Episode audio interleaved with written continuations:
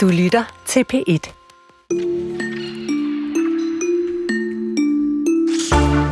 Her i landet der er det ulovligt for børn under 13 år at arbejde, men der er undtagelser, hvis du som barn arbejder i underholdningsbranchen.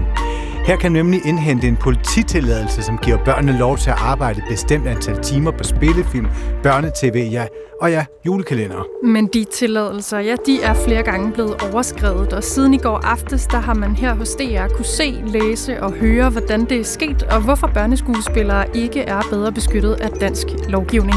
Det er vores blandt andet gode kollega Maja Nyvang Christensen, som har været med til at afdække den her sag, og hende kan du møde i Dagens Kulturen. Vi får også besøg af en forælder til et af de berørte børn, som både arbejdede længere, end det politiet tillod hende at gøre, og faktisk også arbejdede om natten. Du lytter til Kulturen, og i dag er det med værterne Chris Pedersen og Linnea Albinus Lande. Selvom det for mange børn og deres forældre lyder som en oplevelse for livet simpelthen at spille med i en film eller en tv-serie, så kan det også have store konsekvenser for de børn, der bliver udvalgt, når først indspilningerne begynder. Det kunne vi afsløre her hos DR i går. 9-årige Selma Kær Kusko, hun spillede en af hovedrollerne i TV2's 2023 julekalender Valdes Jul. Og flere af Selmas arbejdsdage, de var ulovligt lange, og flere aftaler med forældrene, de blev simpelthen brudt. Selmas mor Louise Kær, hun fortæller her til 21 søndag. Hun var jo op imod en voksenverden. Hun var jo op imod, at der var ikke nogen, der så, hvad, hvor hendes grænse var. Hun havde jo prøvet det før, så hun, hun vidste jo godt, at det jo ikke bare var lutter lavkage og, og leg. Det er også et arbejde. Der er nogen, der forventer noget. I Danmark er det ulovligt for børn under 13 år at gå på arbejde, men i underholdningsbranchen er det muligt at gøre undtagelser. I de tilfælde er det politiet, der så giver tilladelse til, hvor mange timer børneskuespillerne må arbejde hver dag. Og Selma hun fik tilladelse til at arbejde 4 timer, undtagelsesvist op til 6 timer, men dokumenter, som DR har fået indsigt i, viser, at den tilladelse bliver øh, overtrådt. 10 dage arbejder Selma mere end 6 timer om dagen, og det kunne Louise Kær, mor til Selma, godt mærke på sit barn. Hun bliver presset. Der er en rød tråd imellem de dage, der er alt for lange, og, og at få et barn hjem, der virkelig er udkørt og fladmast og presset. Jeg kunne mærke de dage, hvor at, at de var lange og længere end tilladt. Der, det, det var hårdt for hende. Ja, og Louise Kær, hun oplever ikke, at produktionsselskaberne bag julekalenderen, de har taget ansvar for de børn, de har med. De har svigtet hende ved ikke at holde det, de lovede. De har svigtet hende ved at tro, at et 9-årigt barn kunne arbejde som en voksen. Det fortalte altså Louise Kær, mor til 9-årige Selma Kær Kusko, som spillede en af hovedrollerne i TV2's 2023 julekalender, der hedder Valdes Jul. Nu har vi fået besøg af vores kollega Maja Nyvang. Du har brugt de sidste par måneder på at afdække den her sag. Velkommen. Tak. Hvis vi lige kigger på hele branchen, hvorfor er der så de her problemer? Jamen, det er fordi, der ikke er klare regler for, øh, hvor længe et barn må arbejde i underholdningsbranchen. Og som I selv lige var inde på, så er der jo den her skældning mellem øh, børn, der er under 13, hvor det kræver en polititilladelse, som øh, politiets administrative center står for. Det er altså de samme, som udsteder våbentilladelser. Øhm, og øh, hvis man så er øh, over 13, øh, så øh, er mellem 13 og 17, så er der faktisk øh, ikke så mange regler, fordi at øh, de regler, der normalt er for børn, der arbejder i supermarkeder øh, eller i bager eller sådan noget, de regler er øh, børn i underholdningsbranchen undtaget. Mm. Så på den måde, så, så, så, så, så er der en mangel på, på, på regler her for børn, der arbejder. Og vi kan se, at, at, at, øh, at det er også rimelig vilkårligt, øh, når der så bliver søgt om en polititilladelse hos, øh, for børn, der er under 13, hvis de skal spille med i en tv-serie eller film, øh, så er det rimelig vilkårligt, om det er en 6-årig, der får lov til at arbejde, som jeg sagde, fire, øh, undtagelsesvis 6 timer, eller om det er en 9-årig, for eksempel, eller en 9-årig, der får lov til at arbejde fire, undtagelsesvis 6 timer, eller en, en 6-årig, der får lov til at arbejde op til 8 timer. Der er ligesom ikke noget system. Så op til det der loft på 13 år, hvor man stadig skal have tilladelse fra politiet til at, at, at sætte børn øh, på arbejde, som det her jo også er, der er det øh, helt tilfældigt, mere eller mindre, og, og der er bred mulighed for at finde en vej igennem, sådan, så man kan lave de produktioner, man gerne vil, kort sagt. Ja, i hvert fald det, vi har kunne se, er, at, øh, at, at, at producenterne øh, i høj grad får nogenlunde det af politiet, som de, som de beder om. Altså nogenlunde de antal arbejdstimer, som de beder om. Og det kan man sige, det er jo et sted, hvor børnearbejde normalvis er ulovligt. Normalvis må børn under 13 jo ikke arbejde. Mm. Og så er der måske en sidste ting, der er værd at, at fremhæve, som radiovisen også var inde på, det er jo, at i modsætningen til de her børneskuespillers voksne, øh, de voksne kolleger, de spiller sammen med, så har børnene ikke nogen fagforening, og de har heller ikke nogen overenskomst eller noget, de ligesom kan læne sig op af, øh, når de spiller skuespil. Og nu taler vi så især om børnene, det vil sige dem, der er under 13 år, men hvad med teenagerne? Hvad med dem fra 13 op til 17? Jamen det er dem, hvor at man kan sige, øh, øh, der er jo regler generelt som ung arbejder, hvis man øh, for eksempel er flaskedreng eller pige, eller arbejder i supermarkedet og sådan noget. Men, men, øh, men de regler er alle børn øh, mellem 13 og 17 øh, undtaget.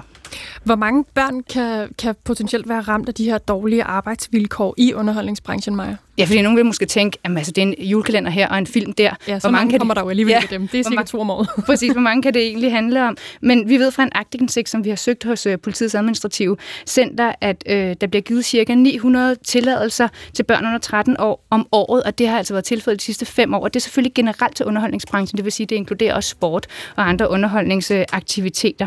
Mm. Vi har ikke noget tal på dem mellem, mellem 13 og 17, men, uh, men generelt kan vi jo sige, at børn uh, i løbet af de sidste 30 år er blevet en større del af film og tv-serier. Det kan vi jo også se her på DR, hvor vi har flere tv-serier, hvor, hvor børn spiller hovedrollerne.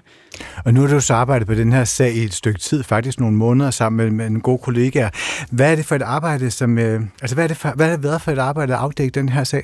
Jamen, altså kulturen på B1 her jo, øh, og, og der nyheder er jo gået sammen om den her afdækning, og vi har været i kontakt med over øh, 60 personer fra den danske film- og tv-branche, øh, og det inkluderer jo forældre til børneskuespil, men også filmfolk generelt, øh, politikere, øh, øh, hvad hedder det, eksperter på området, øh, og det bygger på en masse interviews øh, og en masse dokumenter, også agtindsigter, vi har søgt, som det har ligesom været et længere træk, men det man kan sige, det er, at det har ikke været så svært at finde eksempler øh, på øh, øh, haltende dårlige arbejdsvilkår for børneskuespillere, men det har faktisk været enormt svært at få øh, folk til at stille sig frem. Hvorfor? Hvordan kan det være? Ja, godt spørgsmål. Jamen, jeg, jeg tror, at det, vi har øh, fået fornemmelsen af, det er, at det er som om, at, at, det, at, der, at det præger en uh, tavshedskultur. Altså, at folk er, er bange for at stille sig frem. Som skuespiller lever man jo øh, af, af korttidsansættelser, så hvis man stiller sig frem og kritiserer branchen, så er der måske en, en uh, utryghed ved, om man så vil blive ansat næste gang. Uh, det er det, vi har fornemmet. Flere aktører Børnerådet, Dansk øh, Skuespillerforbund og politikere kræver alle sammen, at reglerne for børneskuespillere bliver ændret, så arbejdsforholdene kan jo blive bedre fremover for de her børn. Hvad er det konkret, man, man vil, eller måske endda kan lave om? Ja, man kan sige, at i første omgang, så øh, det filmforlig, der landede øh, i slutningen af sidste år, øh, der blev det besluttet, at man ville øh, nedsætte en arbejdsgruppe, tværministerielt hedder det, så måske både med Beskæftigelsesministeriet, kunne man forestille sig, og så Kulturministeriet, øh, og ligesom øh, og øh, brancheforeninger og fagforeninger osv. finde ud af, okay, men hvad skal vi gøre for at sikre de her børns arbejdsvilkår? Man kan sige, det der bare er, det er, at der står også i det forlig, at man vil have, man regner med at have nogle svar klar i slutningen af 2024, og derfra skal der jo så laves lovgivning. Så der er sådan, der er sådan lidt, øh, hvad skal man sige, øh, det har længere udsigter, at der bliver ændret, øh, hvis der skal ændres i loven, at det så sker. Men man kan sige, som vi også hørte i radiovisen, så har SF's kulturordfører og også andre kulturordfører været ude at sige, at, øh, at en ting, man i hvert fald kan gøre, det er at flytte arbejdet med at give tilladelser fra politiet og så til, øh, til arbejdstilsynet. Tak skal du have, Maja Nyvang Christensen, journalist, som har været med til at afdække den her øh, sag om børneskuespillers dårlige forhold. Vi har altså som sagt øh, her i DR på Kulturen blandt andet afdækket børneskuespillers dårlige vilkår i film- og tv-branchen. DR Nyheder sammen med Kulturen har talt med filmarbejdere, forældre til børneskuespillere og børneskuespillere selv, som alle sammen har oplevet, at arbejdstider er endt med at være ulovligt lange. Og børnene har dårlige rettigheder og arbejdsvilkår dårligere faktisk end deres voksne kolleger. Ja, en af dem, der har stillet sig frem og fortalt om sit barns øh, dårlige oplevelse, det er dig, Christina Anthony. Velkommen. Tak. Din datter Ella Daisy Anthony Collins, hun medvirkede i TV2-serien Håbet i 2018, og dengang der var hun 6 år. Og Ella, hun arbejdede flere gange over 10 timer om dagen. En dag, der arbejdede hun helt til klokken 2 om natten, og i slutningen af forløbet, der havde hun mareridt om en falsk mor, hun havde altså svært ved at adskille hendes karakters oplevelser i serien fra virkeligheden. Og siden der har du og Ellas far valgt, at hun ikke skal arbejde i filmbranchen igen. Lad os lige, skal vi lige høre ja. et klip, inden vi uh, iler videre, hvor uh, Ella har fortalt fra i dag, hun er 12 år gammel nu, og, og tænker tilbage på den her tid. Ja. Jeg fik ikke nok søvn, jeg fik ikke... Jeg, jeg kedede mig så meget, jeg havde ikke nok... Altså sådan, jeg havde ikke nogen at være sammen med på min alder. Jeg fik så meget sådan socialt liv. Det er meget hårdt på ens mentale helbred, også når man bliver ældre. Så man ikke, altså når man ser alle de her børn øh, i forskellige shows, så tænker jeg sådan, har de også haft de her 11 timers dage, hvor man ikke sover. Ja, som sagt, så øh, kommer vi tilbage senere, Christina, til øh, hvorfor I øh, valgte at og, og simpelthen at trække hende fra det her arbejde i, i film- og tv-branchen. Men først, da du siger ja til, at jeres dengang seksårige datter kan være med i en tv-serie, hvad er det så, du håber på, at Ella kommer til at opleve? Ja, faktisk var hun fem, da hun, var, øh, da hun lige startede. Øh, og det var jo sådan fuldstændig tilfældigt, at, øh, at hun fik den casting. Øh, øh, det var en casting, som vi fik igennem øh, vores teaterskole, og hun kom med, og øh, så gik hun igennem, og det gik lynhurtigt. Altså, det var sådan inden for de første for to uger eller sådan noget. Lige pludselig så var vi med i, eller var hun med i en tv-serie, og vi tænkte, ej, det kunne også være mega spændende, og da man skulle sejle på en stor båd, og der var alle mulige ting, som vi sådan synes var, var spændende ved projektet. Vi havde ikke... Øh, selvom vi er skuespillere selv, så har vi ikke sådan prøvet at have børn med på, på job, og i hvert fald ikke på film. Så vi tænkte egentlig til at starte med, at det, det blev da mega sjovt. Det var en familieoplevelse. Hvad sagde hun selv? øh, ja, altså hun var fem. Så hun, øh, hun, og hun er vokset op i sådan på en scene, eller hvad man skal sige. Øh, så hun øh, var også bare sådan ret åben for, nå ja, jamen så skal vi ud og lave en tv-serie. Hun vidste ikke, hvad det var overhovedet jo. Det vidste vi heller ikke. Men så står I der som så forældre til, til en, en, en femårig pige. Hvad er det for en verden, I møder der? Altså, hvad, hvad, hvad, hvad, hvad tanker gør jeg om, omkring det miljø, som I sætter hen til at arbejde i? Øh, altså, det var, det var en spøjs oplevelse øh, til at starte med. Jeg lige prøve at navigere i det her med at være forældre til et lille barn. Øh, vi havde bestemt os til at være med på alle optagelsesdage, og vi ville ikke have, at øh, hun skulle være der alene. Øh, men, øh, men jeg tror, at hun, hun var så sej, så derfor var det ikke til at starte med, synes vi bare, det var, det var okay, og hun synes også, det var sjovt til at starte med. Mm. Øh, så øh, så det, ja, det, det tog lidt tid, før vi ligesom begyndte at se de negative effekter af det. Ja, for i den tilladelse, som øh, Centropa fik fra politiet, altså produktionsselskabet bag serien, der kan man se, at de har søgt og fået tilladelse til, at Ella arbejder 3-8 timer dagligt i de her 20 optagdage, der, der er sat af. Du har så fortalt, øh, Christina, at du aldrig har set den polititilladelse, Nej. men hvor lang var en typisk arbejdsdag for, for femårige Ella på det her tidspunkt? Uh, altså, nu er det jo længe siden, og jeg har kigget igennem programmerne, og den, altså, som jeg husker det, så var det oftest ret tidlig start, hvor der er også der var jo det her med at køre til Fyn dagen før, sove på Fyn, stå op rigtig tidligere om morgenen med en 5-6-årig, hun fyldte 6 på, på sæt, øh, og så kostyme og hår og alt muligt andet, og så ind og vente øh, og så filme, og så vente, og så filme, og så vente, og så filme. Så det, det var lange dage, og det var i hvert fald alt, alt for lange dage for, for en 5-6-årig. Øh, jeg, jeg ved, at øh, skemaet ofte var på 8 timer, og, og nogle gange også på 10 timer, og vi havde den her famøse nat, hvor hun, øh, hun skulle arbejde klokken 2 om natten. Øh, som seksårig. Hvordan kunne du mærke på hende, at, at det var langt?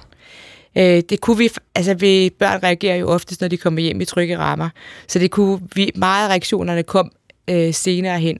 Øh, og der, der kom reaktionerne også på skole. Øh, selve hendes skoleforløb til tog længere tid, ligesom hun var lige startet første klasse, da hun filmede.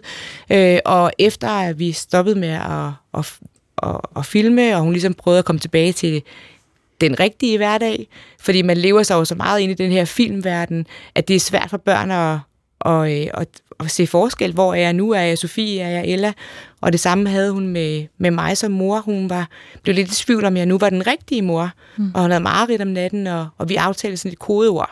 Så hun kunne, hun kunne spørge mig øh, om kodeordet, og så vidste hun, at jeg var den rigtige mor, hvis jeg huskede det, og det, det gjorde jeg som regel. mm. Hvis man så kigger på det med arbejdsdagene, så var, så var det jo så en dag, hvor hun arbejdede til klokken to om natten. Var det noget, som I havde givet, altså tilladelse til som forældre? Øh, nej, det havde vi ikke givet tilladelse til. Jeg tror, øh, vi, øh, vi opdagede det egentlig først sådan, man får jo skemaet en, en dag eller to før vi fik ikke hele skemaet lang tid i forvejen. Og det var min mand, der var, der var med, og han er, han er mere easygoing end mig, vil jeg sige.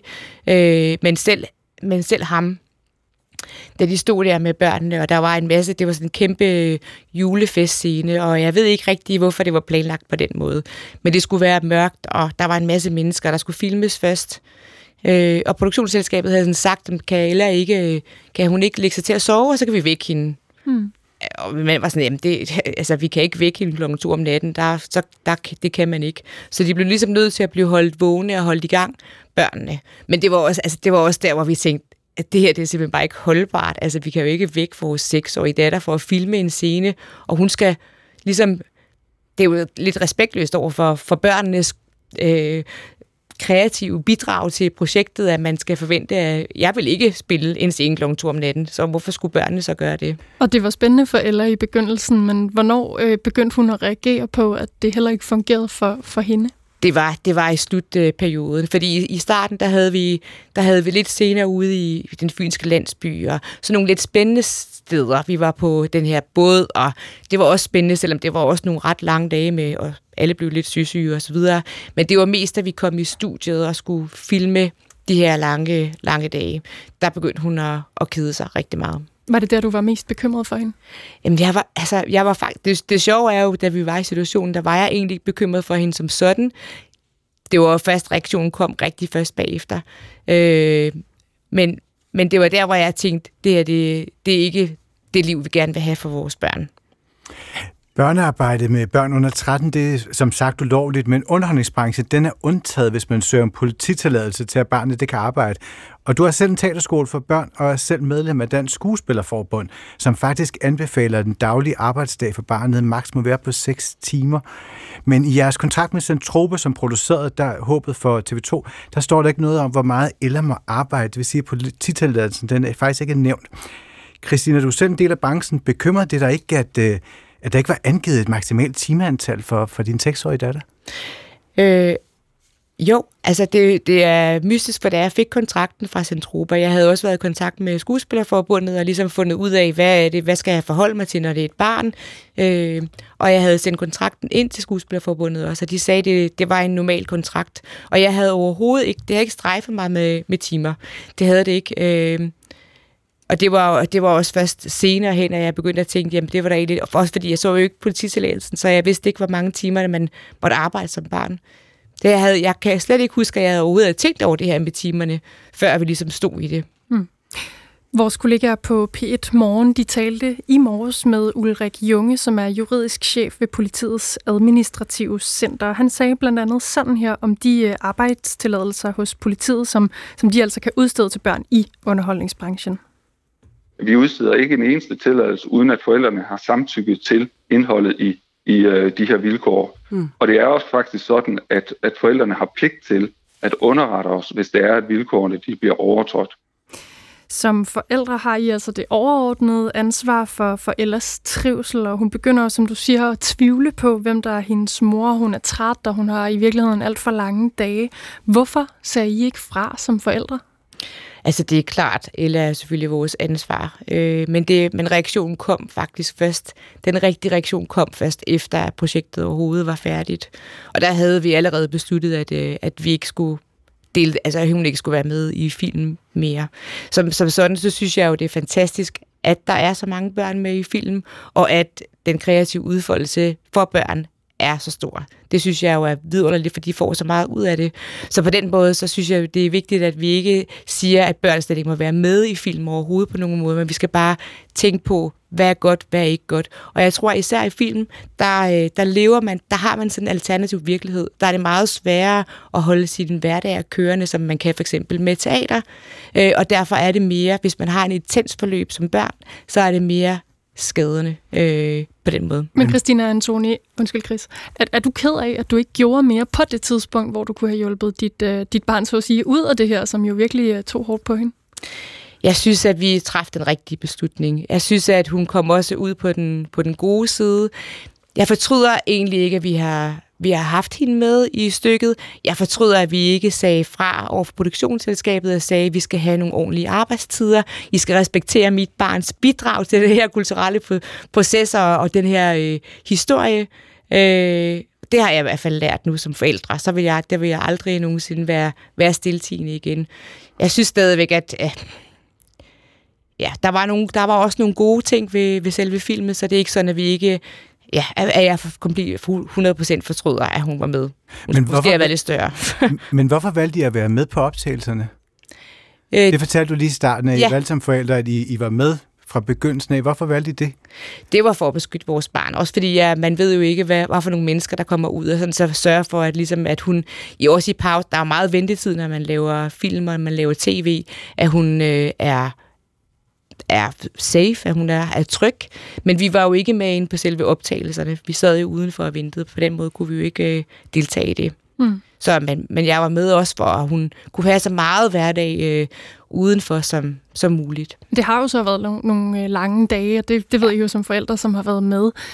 Er det, øh, kan man også som forældre komme til at lade sig på en eller anden måde forblænde af den der idé om, at nu kan mit barn blive en stjerne som skuespiller allerede i en tidlig alder? Altså det er i hvert fald ikke noget, jeg kan genkende, vi havde som, øh, som mål. Jeg tror bestemt ikke, at man bliver særlig lykkelig af at være stjerne. Jeg tror, at til at starte med, der var det egentlig bare oplevelsen. Vi tænkte, om det er en fed, vi er selvstændige, så det er en fed familieoplevelse. Så kan mig og Elle tage til Fyn, og vi kan være der, og så kan far og Elle tage til Fyn. Og så, så gik det jo fast op for os senere, det her med ikke at være sammen og ikke at være hjemme øh, i, i flere dage ad gang, og ikke se søster og ikke se skole, at det ikke var det ikke var det, der var optimalt for os i hvert fald. Men hvorfor gør I så ikke noget tidligere? Øh, jamen det var egentlig fordi, at det jo først var senere hen, at vi, at vi fandt ud af det, at det påvirkede eller negativt. Der var jo så mange positive ting til at starte med, som sagt den her den her flotte, flotte båd, vi var ude at sejle med, og ude på den fynske landsby, og ja, det var først senere hen, at... Må jeg spørge om en enkelt ting? Det kan du tro. Jeg lavede reklamefilm i gamle dage, og der lavede jeg blandt andet sådan en reklamefilm, jeg også lige på Libero. Og når der var babyer med, så havde du altid, når det var babyer, der havde blærende på, så var der altid forældre med. Der kunne man jo godt mærke, kan jeg huske det med, at der var nogle forældre, som var meget vant til det, til at arbejde på den måde. Var det alle børnene på sådan en produktion, som havde forældre med, eller var der nogen, som også bare var der alene, og hvor forældrene måske ikke kommer fra et kreativt miljø, og på en eller anden måde kan se det, som I kan se der? Øh, altså på den her, der var der jo kun, der var nogle ekstra, altså børn, der var øh, statister. Men ellers så var der kun Ella og, hendes, og Bertil, som var spillet hendes storbror, og så var der Anine, som jo var en, en næsten voksen, hun var 17 år. Hmm. Hun havde ikke forældre med, men Bertil havde øh, tit sin mormor med. Så vi, der, var, der var meget få børn med i og, produktionen. Optagelserne på Håbet var som sagt i 2017, så det er jo nogle år siden efterhånden, ja. men Ella har faktisk ikke medvirket i, i noget siden, altså film- eller tv-produktioner. Hvorfor ikke? Øhm, vi valgte, at det, at det havde påvirket hende. Altså, vi valgte faktisk, inden vi var færdige. Men vi valgte også efter, at det havde påvirket hende så meget, det her. Fordi hun har meget, hun har meget god fantasi, så hun lever sig ind i historien. Øh, og når man så, ja, det her med at være væk, og leve sig ind i en historie, øh, og så ikke kunne komme tilbage til sin hverdag, det havde ikke været så godt for hende. Så til gengæld så laver hun jo, hun laver rigtig meget teater, øh, og det synes hun er sjovt, så hun har stadigvæk holdt sådan skuespil-tingen ved lige, men, øh, men på øh, en måde, som man går ind i og ud af igen, så mm. man stadigvæk holder sin hverdag kørende. Nu hørte vi jo lige det her klip indledningsvis, hvor hun fortæller om, at det, det, det, det frustrerede hende på mange måder at have den her rolle som barneskuespiller. Men er det sådan det samlede billede af, hvordan hun tænker tilbage på de her optagelser fra den gang? Jeg tror, det er svært. Altså, det er svært for hende at huske helt præcis, hvad hun, hvad hun tænkte om det. Hun er 12, og hun var 5-6 år. Mm. De ting, som hun øh, som har snakket om, det var, at det var hendes fødselsdag. Øh, og der var, der var to gode ting, og der, der var både gode og dårlige ting ved det. Da hun fyldte seks, der var vi, skulle vi ud på båden, og vi skulle rigtig tidligt op, og det var kun mig eller der var afsted, så vi, øh, vi vågnede virkelig, virkelig tidligt om morgenen, og, og, lavede, og det var bare mig, der stod med et lille flag og sang sang for hende.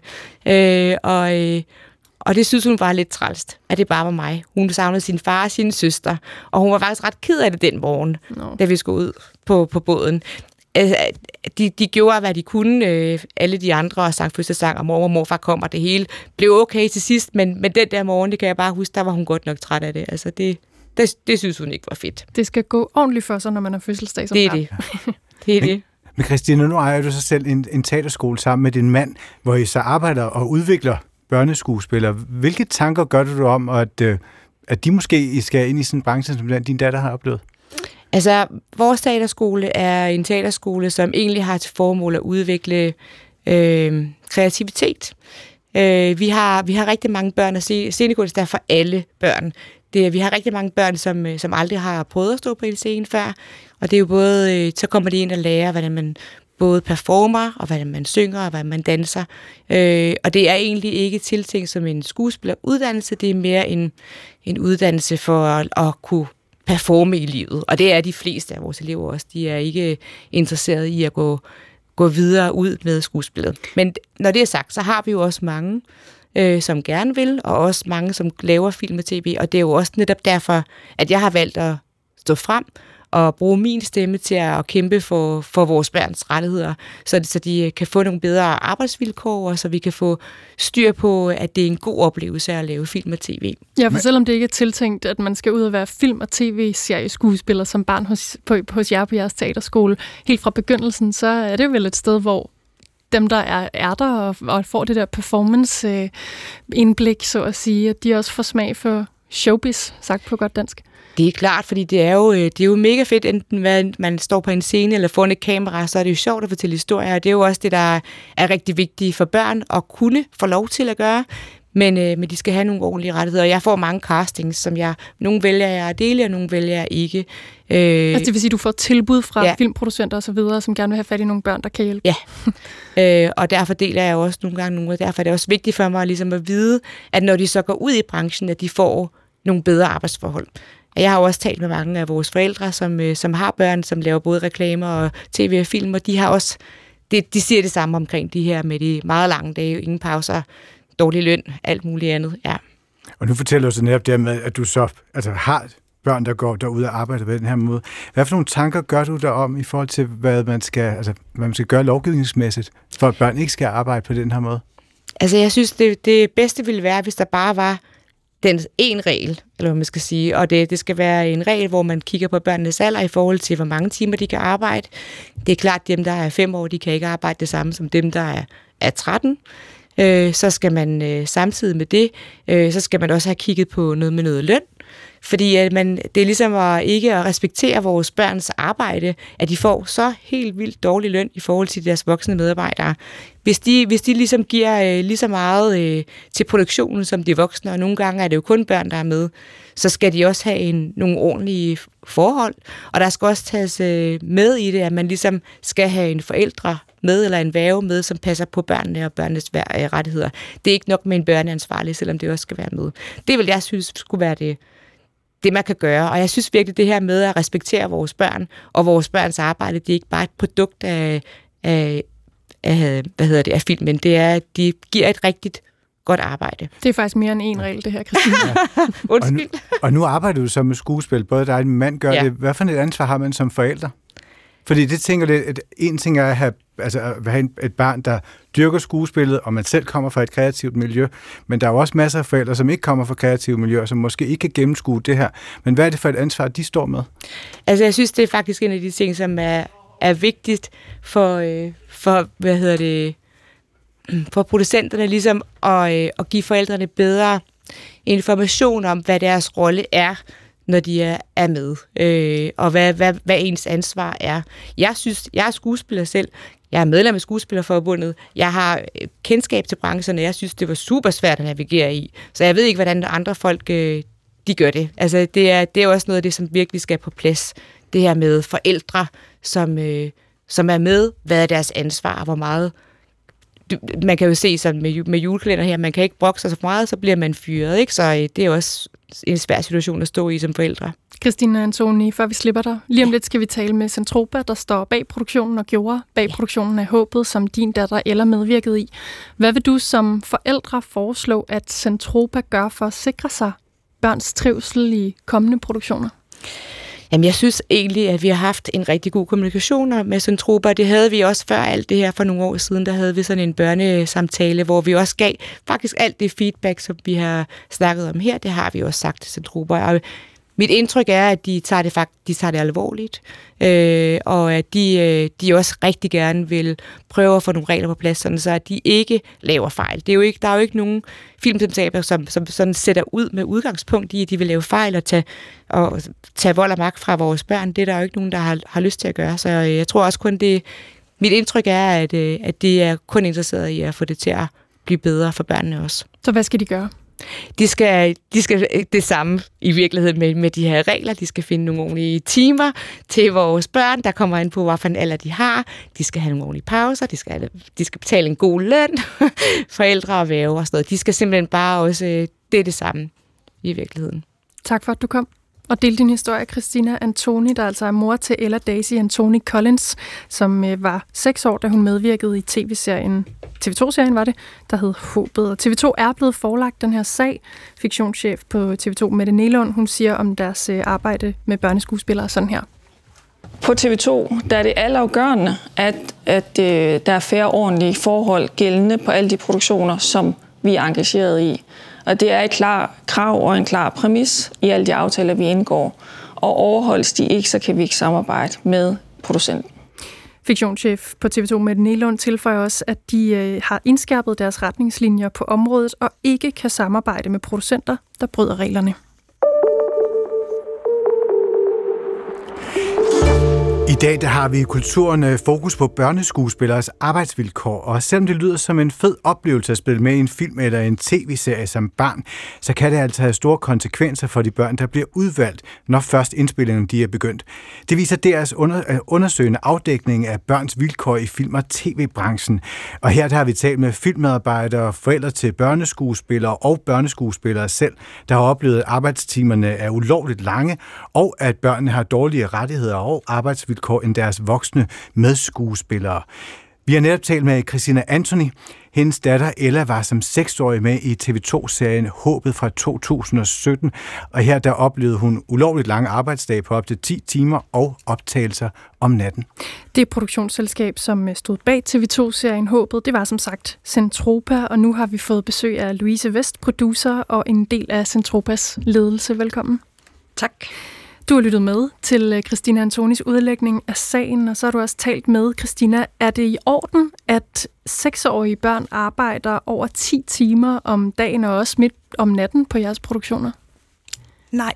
Hvorfor ikke? Øh, jeg tror, at mm, I har jo også spurgt børnerådet, og jeg tror, man vil spørge de fleste, og så vil de svare, at øh, nej, det skal øh, små børn ikke. Hvorfor skete det så? Man kan sige, at den konkrete produktion øh, har jo haft en arbejdstidsbestemmelse på 8 timer, og øh, den er ikke blevet afholdt, øh, øh, eller den er ikke blevet overholdt, og det er jo, det kan der være mange grunde til. Man kan sige, nu har jeg været nede i papirerne og oplyst øh, de her fem dage, øh, fordi vi har mennesker, der registrerer, hvornår børnene kommer og går. Øh, og jeg har jo øh, medtaget både det, der var 5 minutter og 10 minutter, men for mig er det sådan set ikke så vigtigt præcis, hvad det er. Det er sket på den her produktion, og det skulle det ikke have været, fordi det giver sig selv, at når man har en polititilladelse, så skal den overholdes. Og det øh, skulle den også have været her, og det blev den så ikke. Og især den nat, øh, hvor øh, barnet kom til at være på arbejde til klokken to, er jo problematisk. Øh, normalt vil man arbejde med, med, med programmer på den måde, at har man en scene, som ligger sidst, hvor et barn er med i, men arbejdstiden ikke gør, at man kan have barnet øh, til stede, til man er færdig, så, så sørger man for at tage de billeder af barnet først, så man kan få barnet afsted, og så gør man øh, resten færdig bagefter. Øh, og det er, den, er der nogle grunde til her, at det ikke er sket, og det er selvfølgelig meget beklageligt. Ja, lad os kigge lidt på det. Fem ud af de 20 optag dage, som sagt, overskred den polititilladelse, som Centropa havde fået. Det er sket på en fjerdedel af ellers arbejdsdage på den her optagelse, eller det her sæt. Hvordan kunne det ende der? Jamen det er det, jeg lige siger. Altså, øh, det, det er jo sket, fordi der har været nogle dage, som har haft nogle udfordringer. Det var en produktion, som havde mange svære optagelser. Og øh, det, der er sket, det er jo, at når man så bliver forsinket af den ene eller den anden grund, så har øh, så har, er barnet ikke blevet gjort færdigt og blevet sendt afsted inden for den tid. Og altså, jeg hæfter mig ved, at, øh, at, at, at det, det skal jo bare ikke ske øh, og det er det så gjort, og det må vi jo gøre alt, hvad vi kan for at gøre bedre, og jeg er meget glad for, at vi jo har både øh, ellers forældre øh, til stede på optagelserne, og også en børneansvarlig, øh, som, som vi har med på den her produktion øh, dengang tilbage i 2017. Men du fortalte Christina Anstønde lige her, at, hvad hedder det, at de ikke havde set den her polititilladelse, så de kendte faktisk ikke, hvad eller var blevet godkendt til. Er, er det kutume, forældrene ikke kender, hvor, hvor, meget, altså, hvor mange timer barnet er blevet tilladt til at arbejde? Nej, det, det, det, det lyder ikke øh, det, det lyder mærkeligt, at de ikke har været præsenteret for den, for den er selvfølgelig ikke hemmelig, og den er jo selvfølgelig ansøgt og, og givet tilladelse til, og skal jo være øh, er et totalt åbent dokument for alle. Så det kan jeg ikke, øh, det kan jeg ikke sige, hvorfor de ikke har været hvorfor de ikke har været øh, inde i den. Men noget, de i hvert fald har været meget bevidste om også undervejs, det var jo, at det var hårdt for Ella, det var lange dage, hun var træt og øh, havde nærmest sådan hallucinerende forestillinger om, hvem der var den rigtige mor og sådan noget, fordi hun var så meget i sin rolle. Hvordan kan det være, at der ikke var nogen hos Centropa, der også var opmærksom på børnene på det her optagelsestidspunkt? Ja, altså jeg vil sige, vi har jo evalueret det her forhold, både da det foregik på produktionen, men også fire år efter, for to år siden, lavede vi en stor børneundersøgelse af vores børnefilm på Centropa.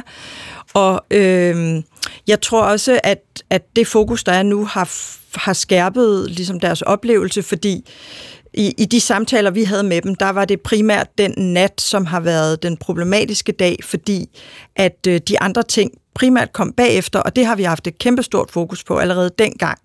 Og det ved jeg, fordi at den samtale tog jeg selv med familien inden optagelserne omkring det her med forskellen på virkelighed og fiktion. Og rollen her var egentlig tænkt til et 8-9-årigt barn, øh, og i bagklogskabens lys, så skulle man have holdt fast i det, men fordi Christina, som hun også fortalte, øh, har en teaterskole øh, med mange børn, så samarbejder hun med kasterne og havde så taget sin datter med ind til den her casting. Øh, og jeg tror, nogle af de nogle af de problematikker, som kommer bagefter, øh, hænger også sammen med, at, at barnet har haft for ung en, en alder til den her rolle. Øh, og det er selvfølgelig vores ansvar at så at sige, det går altså ikke, selvom hun er super god og virkelig, virkelig stærk til den her casting, så er hun for ung til den her rolle. Og der skulle vi selvfølgelig have, have taget en beslutning om, at det, det, det gik ikke. Har I så efterfølgende givet familierne eller en undskyldning? Øh, jeg, jeg har ikke sagt undskyld. Øh, vi har haft en super god dialog, oplever jeg, hele vejen igennem, og har ikke oplevet, at, øh, at den her øh, arbejdstidsting har fyldt så meget, øh, som vi har fundet ud af nu, at den har. Fordi jeg har selv været nede i papirerne, fordi den dialog, vi har haft med forældrene, og egentlig også med Ella, som var med til evalueringen, var, at de har været super, super glade, og Øh, Øh, det har været det bedste år i Ellers liv, og, og, og ting som det. Så det, det har været lidt svært, øh, tror jeg, at få, få helt præcise øh, øh, tanker frem om, hvad det egentlig var, det havde betydet øh, før nu, fordi det egentlig har været den der nat, som vi har koncentreret vores dialog med dem om. Så vi har haft en super god dialog, og jeg synes, det er så fedt, at Christina står frem, fordi jeg synes, det her er et godt eksempel på, at selvom man gør rigtig meget, så kan man ende ud i, at der er nogle ting, som viser sig sådan måske også ret lang tid efter. Men altså fire år efter, som var der, hvor vi lavede vores undersøgelse, der, der, der, der var det en rigtig god samtale, og der var det primært de her efterfølgende fiktionsaspekter, øh, der, der, der var familiens bekymring. Men så i bagklogskabens klare lys, har du så mod på at give hende en undskyldning nu? Jeg vil da super gerne sige undskyld, både til Ella og hendes mor og hendes far, øh, og de andre børn, som oplever, at, øh, at, at de har været i nogle sammenhænge, som ikke har været gode for dem. Øh, det er vores og mit ansvar at sørge for, at øh, arbejdstiderne er i orden. Det kan slet ikke diskuteres. Altså, de arbejdstider skal bare overholdes. Punktum færdig. Louise Vest, kan du garantere, at det ikke sker igen? Den her slags øh, overbelastning af børn på jeres produktioner? Nej, jeg vil ikke garantere noget som helst, men jeg vil sige, at jeg vil gøre mit aller, allerbedste, og jeg vil sige, jeg synes, det er så godt, at vi sætter fokus på det, fordi jo mere fokus vi sætter på tingene, øh, jo mere får vi talt om det, og det er mit ansvar, men jeg bliver jo også hjulpet af, øh, og jeg synes faktisk, det allervigtigste er, at der er nogle tryghedspersoner omkring børnene, og der er et sted, hvor forældrene kan henvende sig, øh, hvis de er i tvivl om noget, men det, men det vigtigste er jo og hjælpe mig med at sige, hvis der er noget, der ikke fungerer godt på produktionerne, så jeg kan sætte ind. Men det skal jo ikke være det, for man er sårbar, når man er familie og med i en, i en, i en tv-serie eller en film og er bange for, at man kan miste sit job. Men det er bare for at sige, at man må altid sige det, fordi vi skal klart gøre noget ved det, og det er mit ansvar. Okay, så Centropa har for nogle år siden lavet den her undersøgelse af børneskuespillere gennem de sidste mange år hos jer, og du siger, der skal være en større opmærksomhed på dem, på jeres produktioner, men er det nok? Nej, det, jeg tror ikke, det er nok. Altså, vores undersøgelse viste, at den handlede faktisk ikke særlig meget om arbejdstid, fordi det var ikke det, var ikke det vi oplevede. Vi talte med 10 forskellige familier og gik fem år tilbage i tiden på det tidspunkt på vores børneproduktioner og fandt egentlig ud af, at, at noget, nogle af de nogle af de fejl, vi lavede, handlede meget om, at mængden af informationer, inddragelse og samarbejde var, var, var det allervigtigste, og hvis forældrene af den ene eller anden grund ikke følte, at de forstod eller kunne være med, eller hvad det nu var, så var det svært. Så det var mange af de ting, vi arbejdede med. Øh, jeg tror, at producenterne kan gøre noget, men det er jo ikke nok, at hver enkelt producent laver sine egne, opfinder sine egne regler, fordi hvem har lige kapacitet eller ressourcer til det. Så jeg synes, det er virkelig vigtigt, at vi får nogle branchestandarder, som kan, kan skabe nogle generelle vilkår, som, som gør det nemt at navigere efter. Og, øhm, og det er jo et arbejdsgiveransvar at overholde de regler, der er. Der er ret skærpede regler, men der mangler lidt nogle branchestandarder, som gør, at alle børn og familier kan sige, okay, det her er inden eller uden for skiven. Det lyder også lidt som om, man, det er nemt at sende den bold videre til nogle andre, men hvordan kan man som forældre være tryg ved, at man, hvis man har et barn, der er en del af en Centropa-produktion, at de ikke øh, går ud derfra med nærmest traumer? Ja, altså forhåbentlig er der ikke nogen, der får traumer. Det håber jeg ikke. Øh, det skal der ikke være, og det, det, er jo, det er jo vores ansvar. Altså jeg vil sige, dialog, samarbejde, inddragelse, åbenhed, det er det allervigtigste. Man skal føle, at man har nogen at tale med. Vi har jo indført siden dengang øh, med, med ellers produktion, har vi jo indført, øh, at vi har en arbejdsmiljøkonsulent, øh, som er ekstern, tilknyttet alle vores produktioner som øh, er en professionel, som alle på holdet, øh, freelance skuespillere, børn, forældre, øh, filmarbejdere kan ringe til og få hjælp, hvis de er i tvivl om noget omkring deres arbejdsmiljø. Og vi har også indført omsorgsgrupper på produktionerne, så der er øh, udvalgte øh, medlemmer fra holdet, som man kan gå til, hvis man af den ene eller den anden grund ikke føler sig tryg ved at gå øh, til de ledende øh, medarbejdere på produktionen. Men hvis der så ikke er standardregler, synes du så, at det er tilfredsstillende, at det er de vilkår, som vi stiller op for børnearbejdere nu? Altså for børneskuespillere nu? Altså at du ikke kan garantere, at det er rigtig gode forhold? Jamen altså man kan sige, arbejdstidsmæssigt, så er der jo en klokkeklar øh, tilladelse, og den skulle overholdes dengang, og den skal overholdes nu. Og det er jo arbejdsgiverens ansvar at overholde de regler. Det giver sig selv. Så er der en masse ting rundt om det, som er lige så vigtigt, som handler om det her med, hvordan klargør man et barn på at være med i noget, som er fiktivt?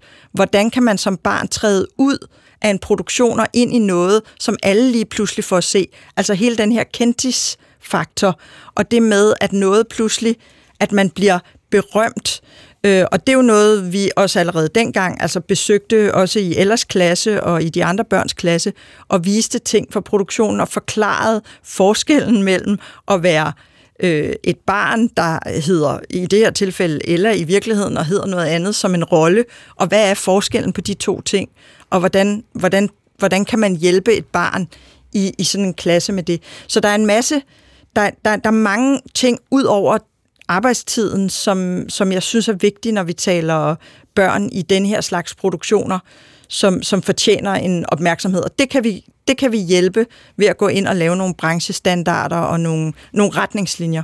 Men Louise, lad os lige blive et øjeblik mere ved øh, arbejdstid. For Dansk Skuespillerforbund, de har en standardkontrakt til børn, hvor der står, at barnet maks må arbejde 6 timer. Og den her kontrakt, den ligger offentligt tilgængelig. Den kan man bare gå ind og, og printe ud som producent og bruge den, når man øh, indgår aftale med, med barnet, men selvfølgelig også med forældrene. Hvorfor ikke bruge den? Øh, jamen, jeg synes, altså man kan jo ikke fravige politiets tilladelse, så altså arbejdstiden er besluttet af politiet, og hvis den er fire, så er den fire, og så skal den ikke være seks. Og hvis den er 8, så er den 8, og så skal den ikke være 6. Altså, jeg tror, at øh, kontrakterne ligner rigtig meget hinanden, øh, og øh, jeg synes at det er dejligt, at Skuespillerforbundet har lavet en standardkontrakt, og det kunne, kunne da så også være en opfordring til, at de gik ind og på en eller anden måde varetog øh, øh, i hvert fald vejledningspligten til, til de her øh, børn og deres forældre, og de kontrakter, der bliver lavet. Jeg synes, der er meget stor forskel på, om du som barn er med to dage i en produktion, så kan du godt arbejde otte timer måske om dagen, eller om du har øh, 40 dage på en lang julekalender, hvor at øh, du arbejder hver dag, så kan du måske kun arbejde fire timer per dag. Øh, jeg, jeg, jeg, jeg synes, det er svært at sådan sætte et tal. Jeg tror, det er vigtigt at lave nogle... Øh, jeg synes jo også, at arbejdsmiljøloven øh, på en eller anden måde siger meget godt, at det er ikke kun den enkelte dag, det er også timer i alt på en uge.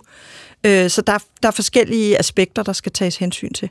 Men er en 8 timers arbejdsdag passende for en femårig? Nej. Kort sagt. Tak for, at du var med. Velbekomme. Louise Vest, producent hos Centropa.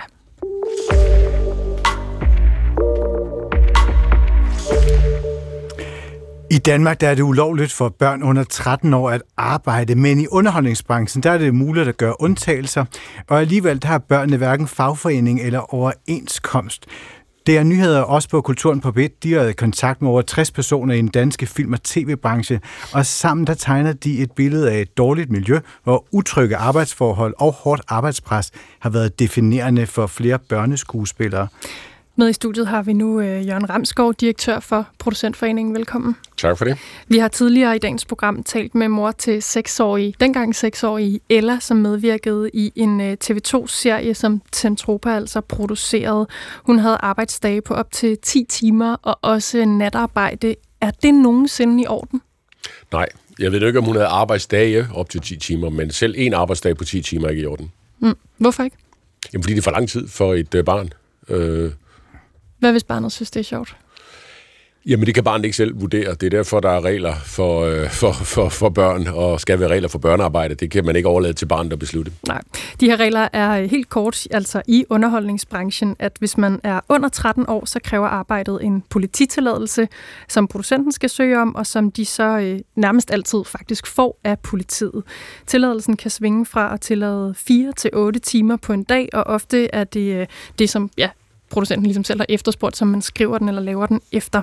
Hvis man er over 13 år, så er der ikke nogen regler, for de øh, generelle regler, der findes for ungarbejdere mellem 13 og 18 år, de øh, bliver altså, dem kan man fravige i den her branche. DR's afdækning viser, at flere børn under 13 de oplever ulovligt lange arbejdsdage i film og på tv-produktioner. Helt aktuelt en øh, 9-årig pige, der spillede med i den øh, seneste julekalender hos TV2. Hvad tænker du om det? Jamen, der er jo altså to ting, lad os slå to ting fast. Der er regler, der er en arbejdsmiljølov, og den kan man ikke fravige. Øh, det er en lov. Øh, Og så er der øh, nogle situationer, hvor der er sket noget, som ikke bør ske, nemlig nogle overskridelser af, hvad der bør være almindelig sund fornuft, og også af de polititilladelser, der er givet. Så det, der er ikke så meget at diskutere der. Altså, hvis man har en tilladelse, så skal man overholde den. Men der er også grund til at kigge på, om de tilladelser, der gives, er gode nok. Altså, vi har selv foreslået, at tilsyn med de her øh, børn under 13 øh, skal over til arbejdstilsynet. Og jeg tror også, man skal kigge på, at øh, børn under 13 er et vidt begreb. Altså, der er meget forskel på et barn på 6, 4 eller for den sags skyld 12 år. Så, så øh, der skal meget mere fokus på det her. Og politiet er ikke det rigtige sted at lægge det fokus og det tilsyn. For dem, der er mellem 13 og 17 år, er der nærmest ingen regler, altså fordi underholdningsbranchen er undtaget det her, øh, de her regelsæt, der er for at være unge arbejdere i Danmark. Hvordan kan man sikre deres rettigheder? Hvordan vil du gøre det? Jamen, øh, jeg, jeg er meget overrasket, og det kan godt være, at det er mig, der ikke har styr på det, men jeg er meget overrasket over, at man siger, at man bare generelt i en hel branche kan, kan fravige det. Det er ikke sådan, jeg læser de regler, der er. Men det handler jo om, at der skal være tilsyn øh, hos arbejdstilsynet øh, for det her, for alle børn og unge, og det vil sige fra fra 0 til 18 år. Vi vil gerne have det samlet hos arbejdstilsynet, og vi synes, der skal være nogle øh, klare regler for, hvor meget man må arbejde, øh, afhængig af, om det er øh, på en dag, øh, man går i skole, eller på en dag, hvor man er fri. Øh, altså, der, der er ikke så meget at diskutere. Det, det er sådan, det bør være. Og i Producentforeningen har I der retningslinjer for børn, der arbejder på jeres medlemsproduktioner? Nej, vi har ikke andre retningslinjer end dem, man får af politiet, og, øh, og dem, man øh, får, øh, dem, der står i, øh, i arbejdsmiljøloven. Men det viser sig jo så nu, at øh, der er mange af dem, der ikke bliver overholdt. Altså, der er rigtig mange børn, der lider af en eller anden form for overlast ved at, at medvirke på forskellige produktioner. Hvordan kan det være, at I har valgt ikke at have retningslinjer for børns arbejdstid på, på jeres medlemmers produktioner? Jamen det er jo fordi, vi har støttet os til, at, øh, at der var øh, nogle polititilladelser, og det kan vi jo så øh, klart konstatere nu, at det kan man ikke støtte sig til. Altså det, det er bare det, I bliver ved med at sige, at der ikke er regler. Der har været nogle øh, tilladelser, og dem har vi støttet os op af, eller vi har ikke, dem har vores producenter støttet os op af. Og jeg vil også gerne understrege, at rigtig mange producenter overholder de tilladelser, der er givet. Så har I fundet nogle eksempler, og for mange og for dårlige eksempler på, at det ikke sker. Men, øh, men når vi har gjort, hvad vi har gjort, så er det fordi, at vi har lænet os op af, at der skal søges en tilladelse. I den tilladelse skal det beskrives, hvad arbejdet går ud på. Der skal laves en beskrivelse af barnets evne og modenhed til at løse opgaven. Så, så det er ikke rigtigt, selvom vi vil med at sige det, at der ikke er regler. Øh, det er der. Man kan diskutere, om de er gode nok, og man kan diskutere, øh, ej, man, man kan diskutere, om de er gode nok. Man kan ikke diskutere, at de har vist nogle tilfælde, hvor de ikke overholdes. Men har det været en fejl af at stole på de her undersøgelser, eller på, de her, altså på at producenterne de så vil overholde det her? Ja, i bagspejlet kan man jo, men grundlæggende synes jeg nu, at, at når, man, øh, når der findes et regelsæt, og politiet har det, så tror jeg, at vi stoler også på færdselsloven og alt muligt andet. Så, så, øh, så, så jeg synes ikke, der er nogen fejl i, at vi har stolet på dem, men vi kan se tilbage, vi kan, eller vi kan jo klart se nu, at tilsynet er for dårligt, og at øh, kompetencerne ikke bør ligge hos politiet. Jørgen Ramskov, I har indgået overenskomst med Dansk Skuespillerforbund, hvor der i flere tilfælde er knyttet standardkontrakter for voksne skuespillere. Hvorfor har I ikke haft det samme fokus på børn indtil nu? Jamen, vi har egentlig også haft fokus på børnene, men øh, af grunde, som jeg ikke kan svare på, så har man i Skuespillerforbund valgt ikke at ville organisere børn. Øh, det skal I spørge nogle andre om. Vi, oven, på, oven i de her diskussioner, så tror vi, at man skal kigge på det igen, om der ikke er grund til at organisere børn. Så du finder øh, ansvaret videre? Nej, jeg sender ikke ansvaret videre, for jeg er producentforeningen, og vi har ikke ansvaret for at tegne overenskomster. Det har Skuespillerforbundet. Så, så jeg sender sådan set ansvar derhen, hvor det skal være. Jeg siger, at oven på det, der sker her, så tror jeg, at vi skal kigge enten på nogle standarder, som er branchestandarder, og som er obligatoriske branchestandarder. Det kan være en obligatorisk kontrakt, man skal skrive under. Det kan også være, at vi skal kigge på en overenskomst for børn, men det har der bare ikke været øh, tilslutning til hos, øh, hos øh, Skuespillerforbundet. Og derfor kan jeg ikke svare på det. Dansk Skuespillerforbund anbefaler, at børn ikke arbejder over 6 timer. Hvordan kan det være, at de øh, ikke anbefaler jeres medlemmer at følge Dansk Skuespillerforbunds anbefaling? Det synes jeg egentlig, Louise svarede på, at hvis politiet, hvis der bliver lavet en, en, øh, en ansøgning til politiet, og de ansøgninger er sådan set grundige, øh, der er en beskrivelse af, hvad går arbejdet ud på, hvor meget arbejde er det, hvordan det ledes. Og hvis man får en tilladelse til, at, at der skal arbejdes 8 timer for et barn på 12 år, så har vi valgt at, at følge det. Jeg synes, 6 timer kan være for lidt. Det kan også være for meget. Altså, jeg sagde før, jeg synes, at man er nødt til at kigge meget på, at børn under 13 ikke er nogen særlig homogen gruppe, og 6 timer kan sagtens være for meget. Det kan være for meget, hvis det er mange dage i træk. Det kan være for meget, hvis det er på bestemte tidspunkter. Det kan være for meget, hvis det er nogle meget krævende optagelser. Mm. Så, så jeg tror, man er nødt til at kigge... Jeg tror, man er nødt til at have en overordnet standard.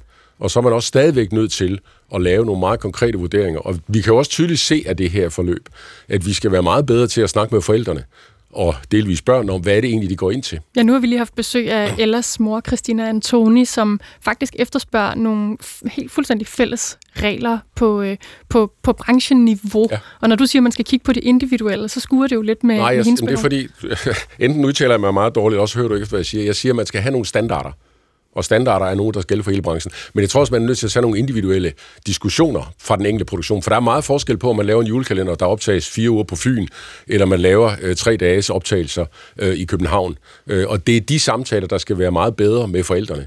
Og jeg tror også, man skal være meget bedre til at forklare børn og forældre, at det kan se meget sjovt ud at lave film, men det faktisk i lang stræk er ret røvsygt, fordi mm. det er et utal af gentagelser, det er øh, repetitioner, det er lange ventetider, Øh, og det kan vi ikke rigtig lave om på. Så, så den der forventningsafstemning skal være konkret, men der skal bestemt være nogle standarder. Hvordan kunne de se ud? Jamen det kan jo være, øh, at man øh, kigger på de regler, der er øh, i arbejdsmiljøloven, og så prøver at tillempe dem børn under 13. Jeg tror, man er nødt til at lave nogle inddelinger, fordi jeg tror ikke, børn under 13 bare er en gruppe. Jeg tror, man skal kigge på, at og det skal et klogere mennesker end jeg svare på, nogle børnepsykologer eller folk, der har forstand på børn. Skal der være nogle regler for børn op til 8? Skal der være nogle regler for 8 til 10? Øh, for 10 til 13, det, det vil jeg trygt øh, overlade til børns vilkår og andre, men jeg tror, man skal kigge på det på den måde. Og så skal man kigge på, at så er der nogle standarder, og så skal der være de der konkrete øh, forventningsafstemninger med forældrene. Børnerådet de råbte allerede i 2016 op om, at der nærmest ingen regler er for børn i filmbranchen, og har siden kaldt branchen for det vilde vesten. Altså har I fejlet ved ikke at reagere tidligere? Altså, jeg ved godt, jeg ved godt det, er jo lang tid siden. Ja, 2016 er lang tid siden. Jeg kan ikke svare på, hvorfor der ikke er sket noget.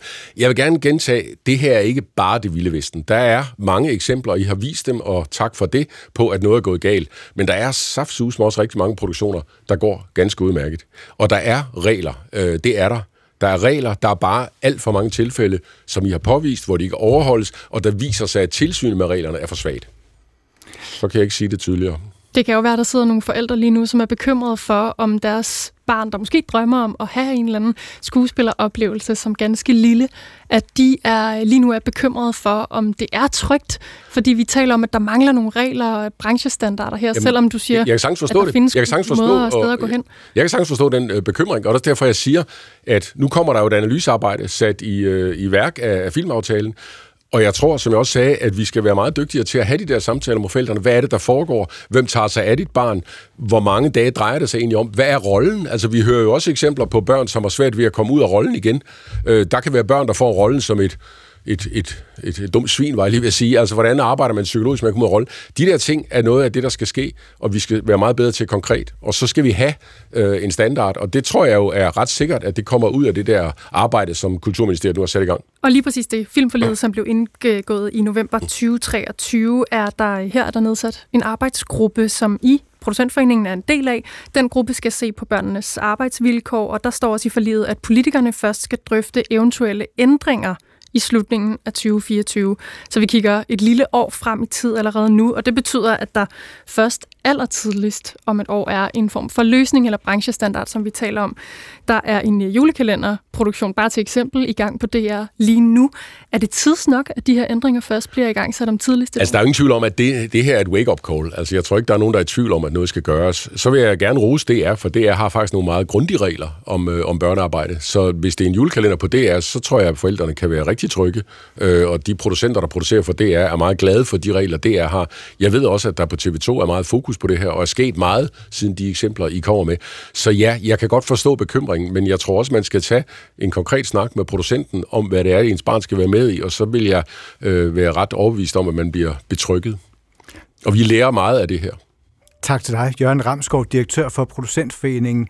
Og her i næste time, der taler vi med skuespiller Pilo Asbæk, der har været engageret i kampen for børnenes arbejdsvilkår, siden han for første gang spillede tæt sammen med et barn i filmen Når befrielsen kommer. Og ham kan du altså ja, møde i næste time hmm. af Kulturen.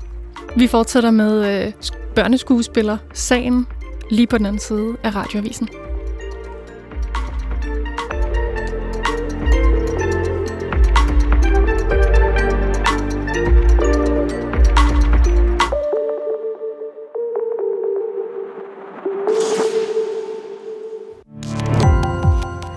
Gå på opdagelse i alle DR's podcast og radioprogrammer. I appen DR Lyd.